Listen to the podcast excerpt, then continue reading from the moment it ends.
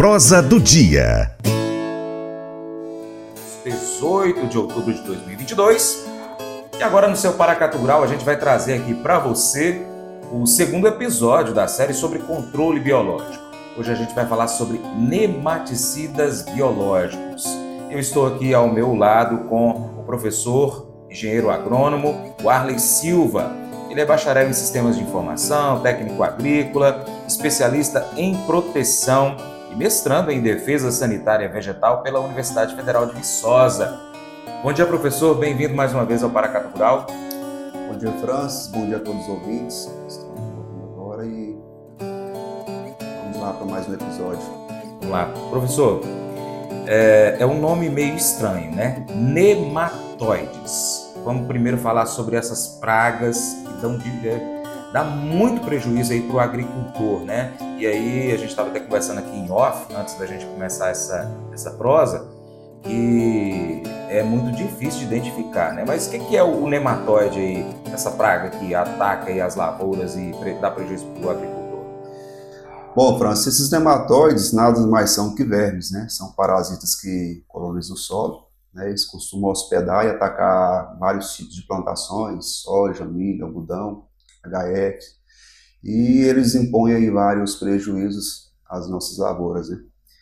E infelizmente eles não, alguns não são visíveis a olho nu, né? por isso a maioria das vezes a presença deles só é notada depois que a gente vê as consequências, né? amadurecimento, uhum. nanismo, é, as chamadas de reboleiras ali no meio da lavoura. Né? Então, quando a lavoura já está comprometida, que a gente vai perceber que está tendo uma ação dele ali no solo. Né? Então, ele retira das plantas e suas principais substâncias nutritivas, né? e por isso eles são conhecidos como fitonematóides, por atingir as plantas. Eles podem ser classificados como endo, endoparasitas né? e ectoparasitas. É, os endoparasitas eles vão participar aí do maior parte do ciclo de vida deles são dentro das raízes das plantas. Né? Eles perfuram ali já o ciclo de vida todo ali dentro das raízes. É, já aí os, os ectoparasitas, né, eles têm um, uma, um estilete, como se fosse um, uma ponta de uma lança ali na, na cabeça, é um, um sistema bucal mais alongado. Né, essa estrutura ele utiliza para fazer a perfuração das raízes né, e se alimentar aí da, das raízes das plantas. Né, então esse estilete vai perfurar a parede da, dos tecidos radiculares e vai sugar aí todo o nutriente da planta.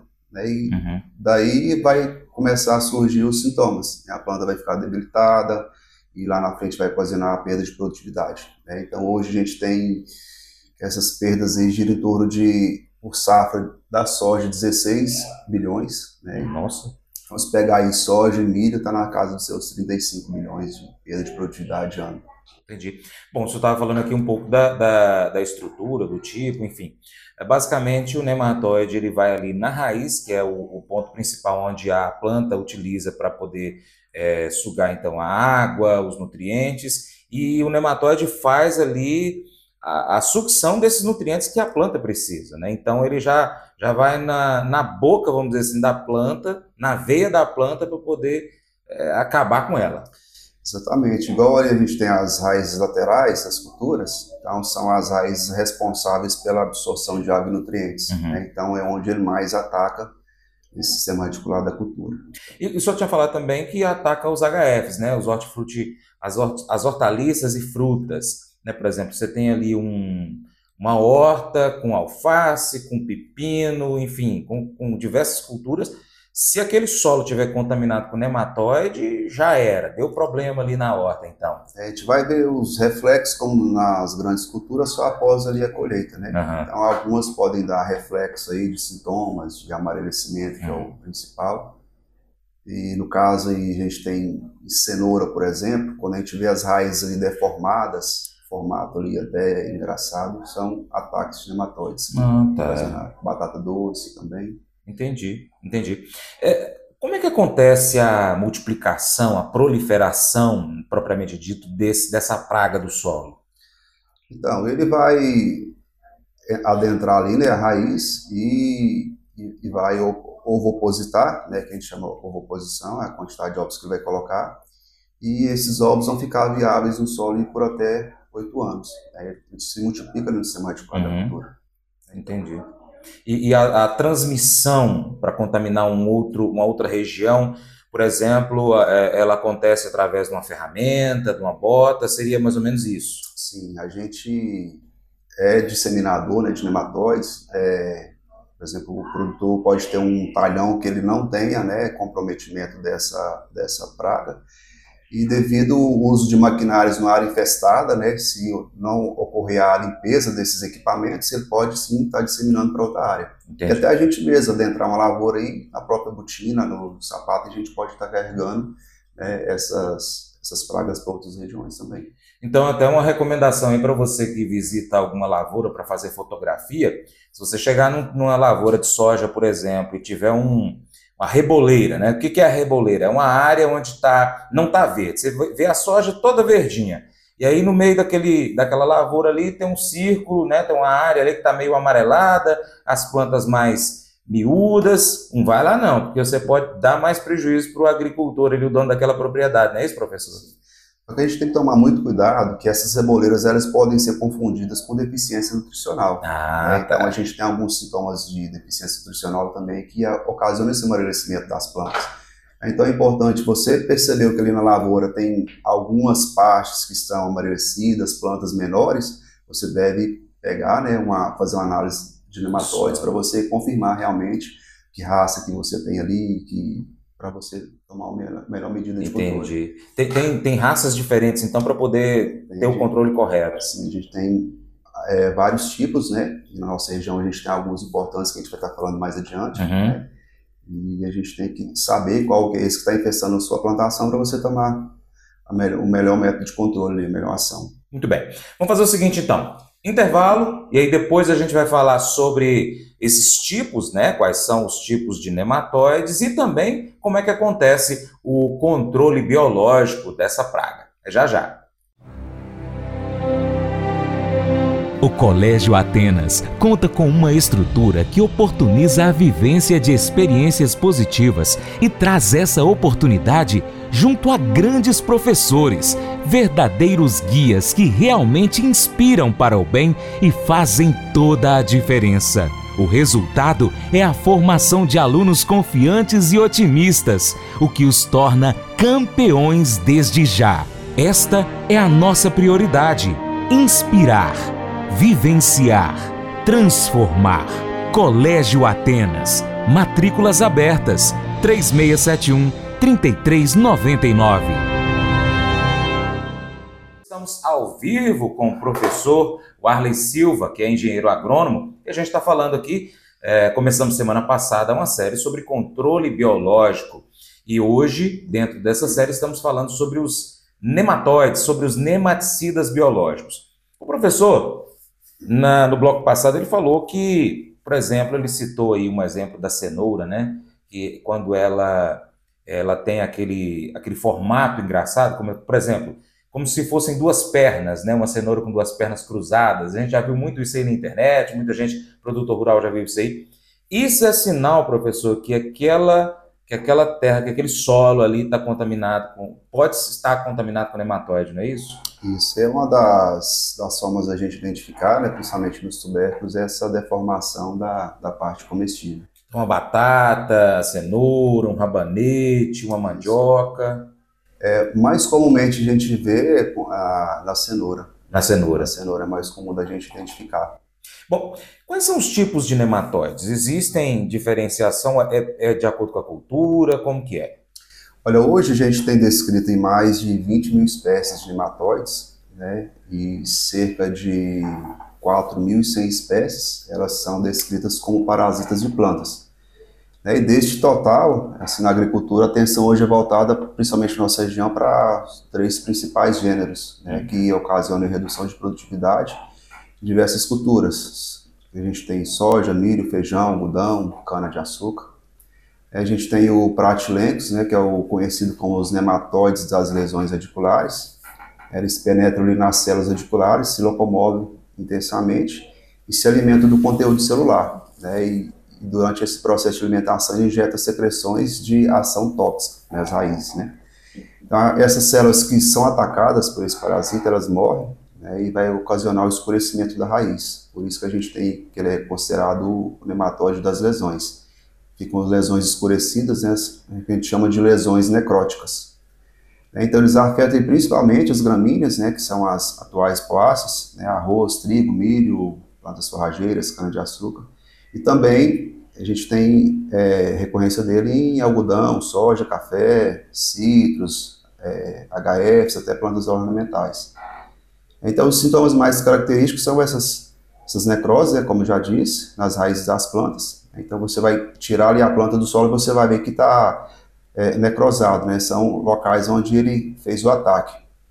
Né? E com isso a gente vai comprometer a absorção de águas e nutrientes né, pelas raízes e que vai é, diminuir o crescimento e a produção das plantas afetadas. Né? A planta ela vai gastar energia né, para tentar é, se livrar desse dano e essa energia que ela vai gastar agora vai refletir em produtividade lá na frente. Uhum. Né? Então, a estimativa que hoje é, em plantas de soja, né, onde são atacadas por esses nematóides, a gente tem uma redução de até 21% né, de produtividade né, devido a esse ataque. É outro gênero também de grande importância que a gente tem na nossa região, né, o gênero Melodóide, né, também conhecido como nematóide das galhas. É, então, muitas pessoas até confundem nessas galhas com, com os nos nódulos hum, que tá. a gente até citou na, no encontro passado, né, que são os que fazem a absorção de disponibilização de, de nitrogênio para a cultura da soja. Uhum. É, então eles formam essas galhas né, nas raízes que são atacadas. É, esses nematóides eles penetram nas raízes e se alimentam né, das células. E essas células onde eles se alimentam são denominadas de células nutridoras. Então essas células ficam gigantes devido a elas passarem a ser drenos de alimentação dos nematóides. Né, e devido a esse aumento, é, o crescimento do corpo da fêmea ocorre a formação das galhas, né, que são res, é, respostas à planta à infecção causada. Como se fosse ali, como a gente conversou, é uma solda ali no portão mal feita. Uhum. A gente vai soldando e vai ficando aquela, aquela parte é, de fora ali da, da raiz da planta, né, como se fosse um, uma, uma bolinha. Então a quantidade e tamanho dessas galhas elas são variáveis de acordo com a espécie da planta, né, e, e quantidade também de nematóides na área. Às vezes se eu tiver uma área bastante infestada, então a gente vai ver assim mais é, nítido nessa né, quantidade de galhas, são como se fossem os nódulos mesmo. Então os principais sintomas são as galhas, né, que, que sempre são existentes, rachaduras das raízes e diminuição também do sistema radicular. Né? Então, como no gênero Pratilento também, consequência desses sintomas, as plantas ficam com tamanho desigual, é, formam aí as reboleiras, né, desfolhas, principalmente nos cafezais, murchas, né, que a gente vai ter um, um comprometimento das raízes laterais, onde uhum. absorvem água e nutrientes, então a planta vai ocasionar essa murcha, porque a gente não vai ter translocação de, de água e nutrientes por toda a planta. E, que é o mais importante, que é a redução da produção. Então, o melodóide hoje é responsável por redução de até 30% de produtividade da cultura da soja. A gente fala muito em soja porque é a cultura que a gente mais tem aqui na nossa região. Né? Então, a gente cita mais a soja por causa dessa incidência maior. E por último, a gente tem o gênero heterodera, né, que são denominados hematóides de cistos. É, as fêmeas, ao se alimentarem das células radiculares, elas vão crescendo e mudando o seu formato, fica parecido com o limão siciliano. Né? Hum. Então, ela vai inchando ali. Com isso, é apenas parte do corpo da fica ligada à raiz e a outra parte fica para fora sendo visível. A gente consegue ver a olho nu, né? Você levantar ali, você consegue ver umas, umas bolinhas, né? E, e, dentro do corpo da fêmea ocorre a maturação dos ovos, né? Cerca de 200 a 500 ovos por fêmea, então é, é bem importante.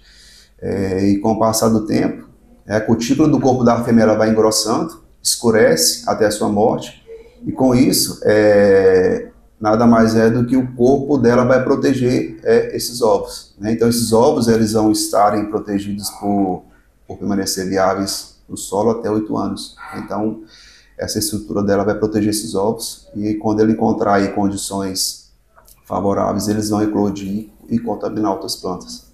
Tá. Aí o solo está contaminado, seja ele uma grande área, seja uma pequena área, né, uma horta, uma lavoura. Bom, como é que nós vamos fazer então para curar esse solo, professor? Olha, isso aí a gente hoje tem, a gente não consegue falar assim que tem uma ferramenta X né, uhum. que vai fazer todo esse controle. O controle do nematóide hoje, gente, são é um conjunto de práticas que a gente tem que estar tá fazendo para fazer esse controle e, e, baixar essa população. Tem que trabalhar com o químico e com o biológico é, em parceria? É, a gente tem o manejo químico, né, que tem algumas ferramentas importantes já no mercado. O biológico hoje está em ascensão, cada vez mais surgindo aí cepas diferentes, é, fungos, bactérias, né? E também a gente tem alguns métodos culturais, é né? você fazer a rotação de culturas, você adotar aí sementes de boa qualidade, de, de empresas idôneas. Então são fatores assim que a gente tem que aderir, né? eu não consigo te falar e nem posso que o manejo biológico vai ser a, a salvação da lavoura. Tem que ser um uhum. conjunto integrado de práticas para você é, solucionar esse problema na sua propriedade. Bom, então vamos começar. O, o, qual é o primeiro passo, então, que o produtor precisa fazer? Ele precisa identificar na, no solo dele, através de uma análise nematóide, que chama? Isso.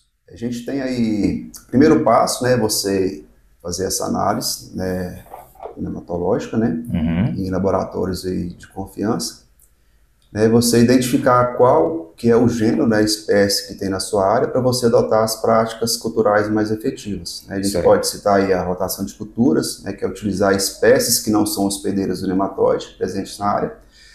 Essa prática é muito assim difícil de ser adotada porque geralmente as culturas que não são multiplicadores de nematóides são culturas que, que não vão gerar um certo valor econômico para o produtor. Uhum. Então, às vezes, pensa assim, ah, vou colocar essa cultura aqui mas ela não vai me render, me render produtividade, né? uhum. vou estar ocupando o meu solo.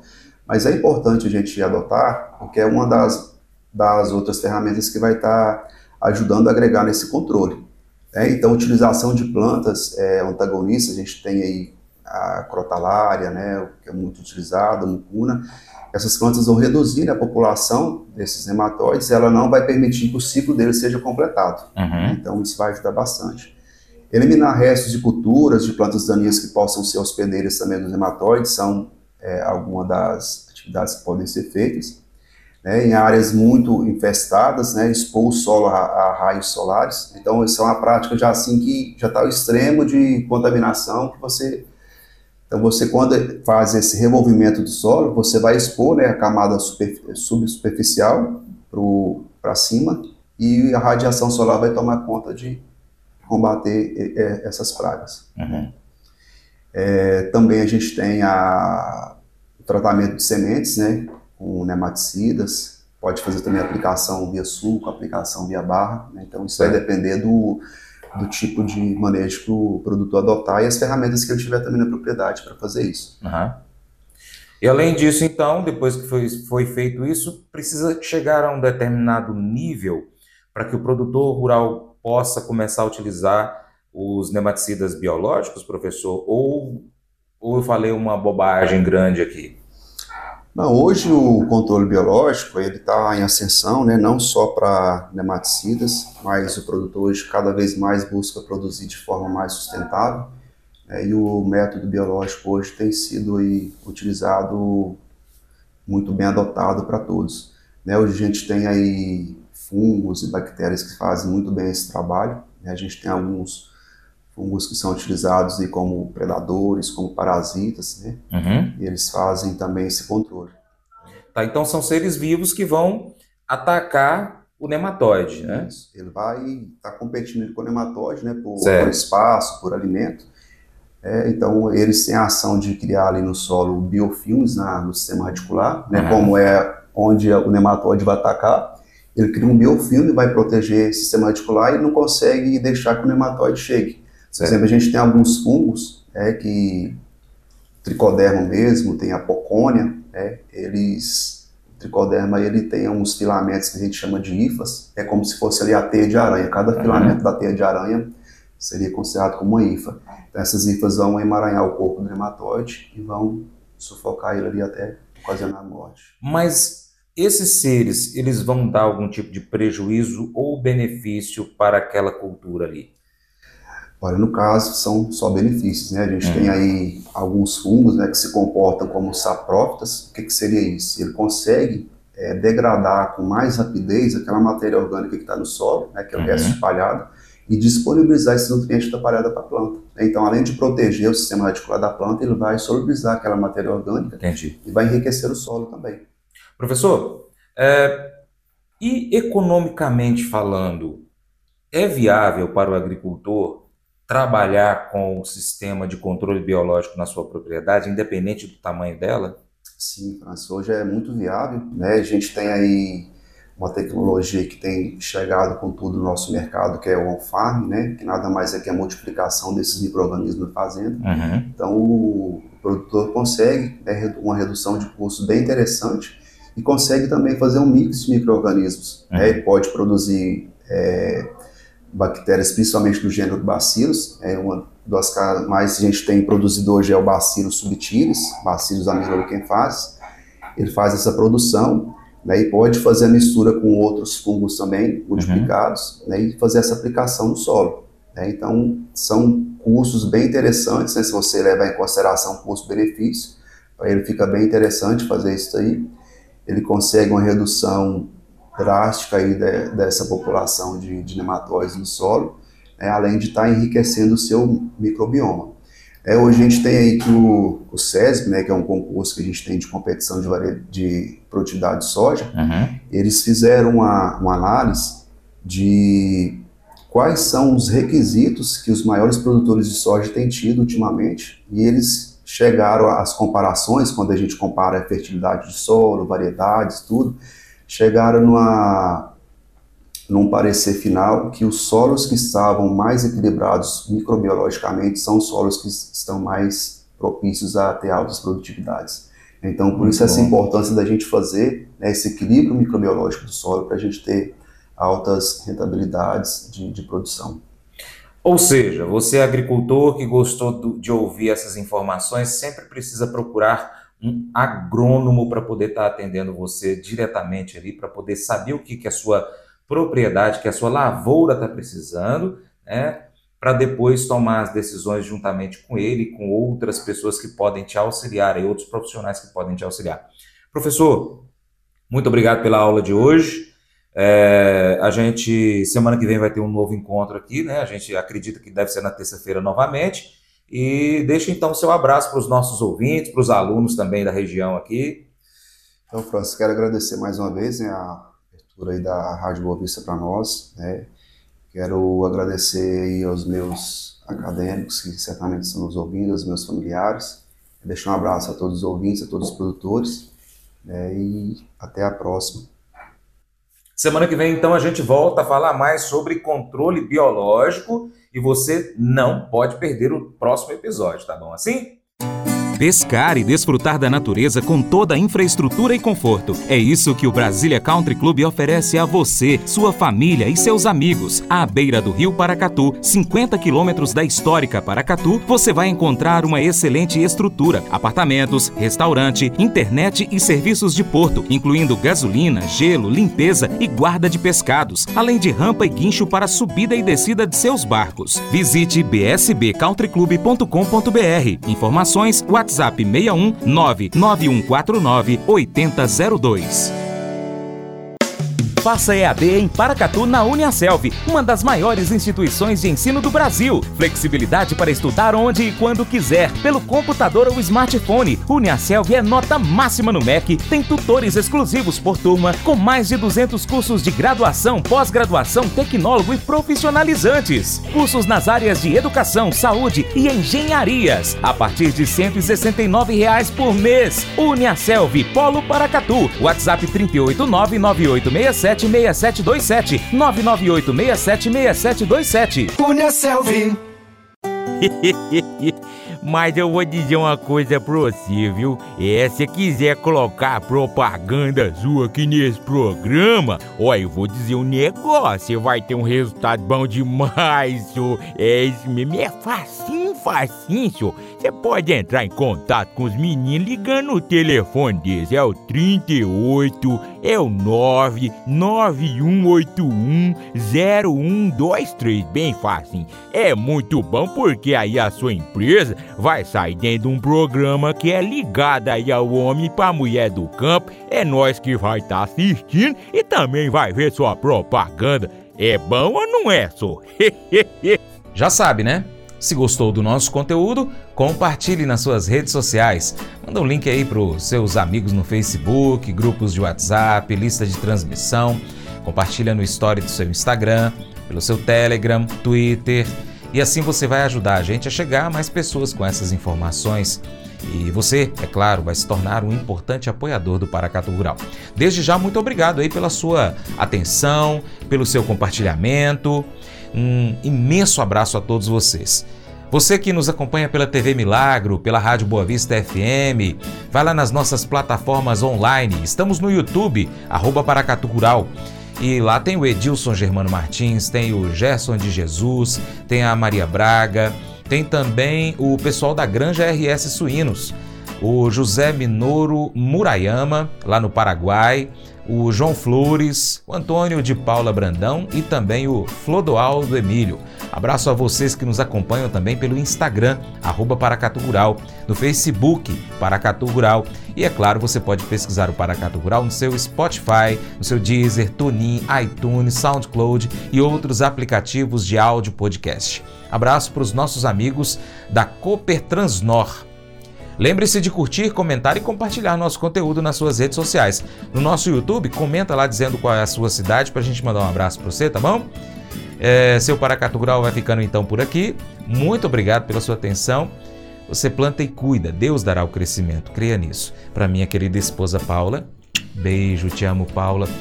E até o próximo encontro, vou ficar esperando você, hein? Aquele que está acima de todos, que está acima de tudo, nosso Deus, te abençoe. Tchau, tchau.